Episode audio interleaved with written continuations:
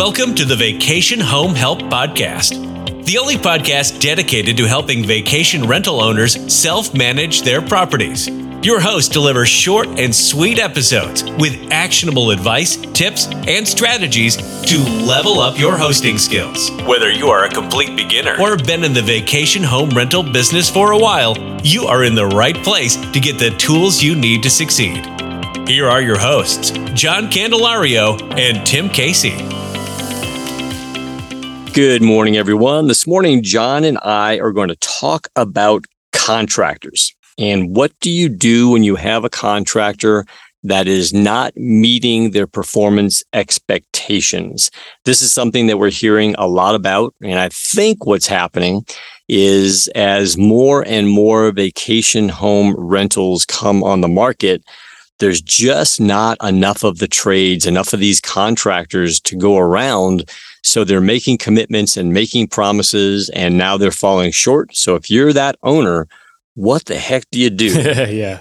John, what do you think? I, I think it's all about expectations. I like that word, expectations, but a contractor could be anyone. Um, first, it's probably your cleaner or your handy person a co-host like a local contact you have helping you host guests or someone doing renovations or your furniture or your design company.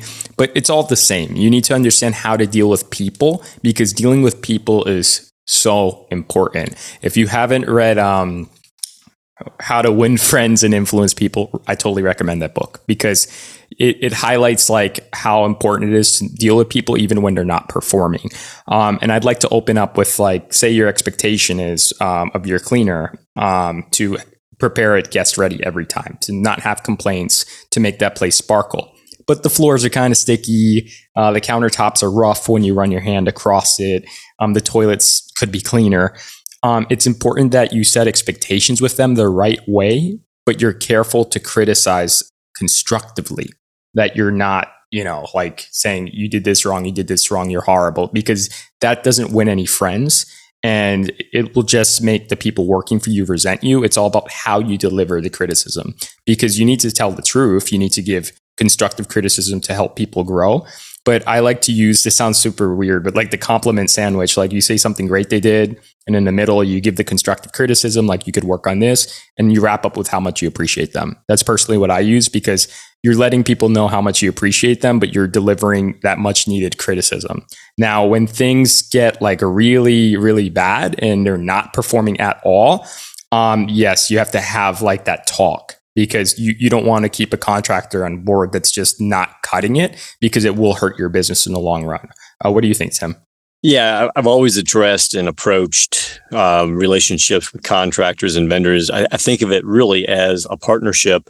And I'll use pool companies as an example because in Central Florida, wow, it's getting harder and harder to find yeah. good pool companies. So I've always thought of it as a partnership. So I'm I'm calling around. I'm looking for a pool partner that I want to work with. I read the agreement. We talk about what they're what services they're going to provide and what they're going to perform when they're at the at the home. I make sure that's in the agreement. And then if they fall short one day, you know, don't overreact. That's going to happen. Just kind of expect it's going to happen from time to time.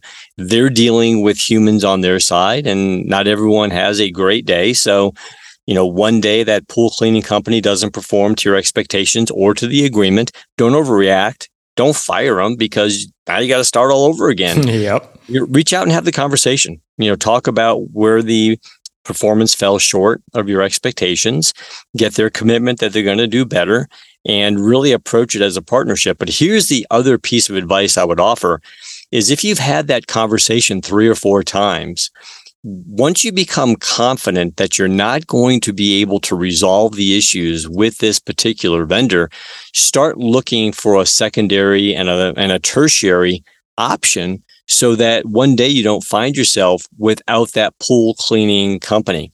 So, you know, prepare, prepare in advance if you get the sense that you're not going to be able to remedy the issue with your current vendor so that you can make a change and that you do it the right way and don't burn bridges. John, that's how I think about it.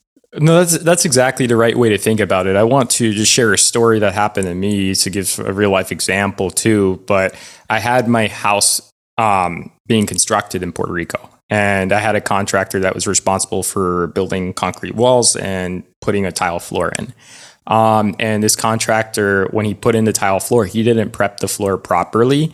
So he laid out all the tile without prepping the floor, meaning if you took like a, a pole and you tapped on the tile, you heard it shallow, like you know, you know that would crack if something fell on it, the tiles would crack. So I highlighted, hey, you know, like this is was my expectation. This is what we talked about would be done, but it obviously wasn't done. Right now, we have to remove all of the tile, right, and relay it down. So before we continue with the project, are you willing to fix this? Because if you're not willing to fix this, I need to find someone who's going to do it the right way.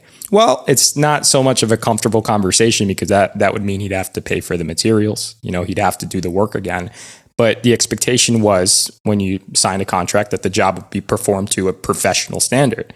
A professional wouldn't lay tile like that, right? So um, it was an uncomfortable conversation, but the way I cut ties was saying, you know, no worries. I mean, if you're not going to deliver, I understand, but you know, we have to terminate the relationship because I'm giving you the opportunity to fix the, the job. But if you're not willing to fix the job, I need to find someone who's going to do it properly. Um, and it was all about keeping a level head because trust me, my head, I was fuming, but I held it in. I had to basically, you know, take a breather, you know, not overreact, keep a level head and let them know what my expectation was. Once I delivered the expectation, I gave them time, a whole day to give me a response to it. And we had a conversation. It wasn't like complaining. It wasn't, you know, saying you did everything bad. It's saying this was my expectation. This is what I expected to be delivered. This is what actually happened. Are you able to fix this? If you're not able to fix this, I'm going to have to find a contractor that's going to be able to do it the right way. And it's totally okay to do that, but it's all in your delivery. You want to keep a level head. You want to keep cool and you want to make sure that you're doing things a logical way and not the emotional way. Um, and that's how I handle things. But that same technique, you can apply it to any contractor with your short term rental. And you, you have to remember you're dealing with people and people have ego and people, you know, they have feelings too. So you can't think like a robot and say, hey, you did a bad job. Like I'm going to find someone. You have to think like a human because you're dealing with people and just make sure you give them appreciation too when they do a great job because it's really important. Um, anything to add, Tim? Yeah, you know, John, the one thing that I would add is there are some contractors that usually represent, you know, large sums of money when you're furnishing your vacation rental or maybe you're remodeling a couple of rooms it's always good also at the very front end of the conversation when you're deciding which contractors to use is really understand what the expectations are. And I'll give you an example.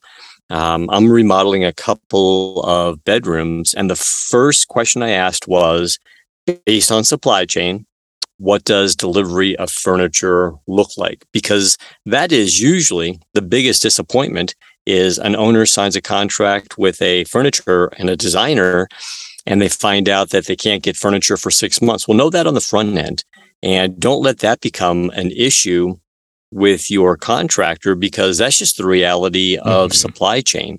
So really get those expectations set early on, understand, you know, what the deliverables are, either agree to that or not. You can always, you know, look for another contractor if you need to, but really understand what those deliverables are on the front end and don't be frustrated down the road because you didn't ask the right questions on the front end. So that'd be something I'm going through that right now. And I just wanted to offer it up that supply chain is still a challenge. So if you're furnishing or doing any type of uh, work in your vacation rental, that requires supplies, furnishings, etc. Supply chain is still a challenge. Understand what the deliverables are up front so you know what a um, a rational expectation can be.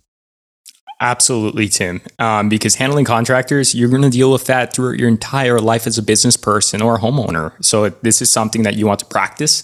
Um, if you're not really great with people, you can get better at it. It's a learnable skill. it's not like I have anger problems. No, you can get better at dealing with people, and there's lots of resources out there to help you do that. And dealing with contractors is just that you're dealing with people, and I'm um, understanding how to motivate people, appreciate people, and give them constructive criticism and cut ties with them when things are not doing so hot it's an important skill. And if you're not willing to get good at it, you know, I don't know what to tell you because it's like that's something you're going to have to learn how to do as a business person or as a homeowner. You just have to learn how to deal with this. So um, I'll try to put some more materials and resources in the show notes, like books that I've read and like articles I've read that may be helpful in doing this. But I guarantee you, this won't be the last time Tim and I do a talk about this. Right, right, Tim?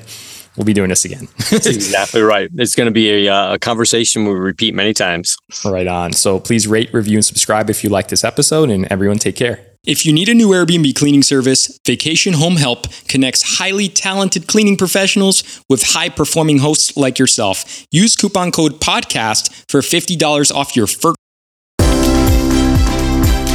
Thanks for supporting us. Be sure to rate, review, and subscribe to the show. Visit vacationhomehelp.com and click podcast for more resources on today's topic and more episodes that will help you level up your hosting skills. Let's get social. Connect with us today by joining our growing community of motivated owners at facebook.com slash groups slash vacation home help. As a member, you will have access to sneak peeks and exclusive free resources. You can also connect with other owners with shared interests, learn from each other, the community, and from shared experiences. Again, thank you for supporting us. Until next time, take care.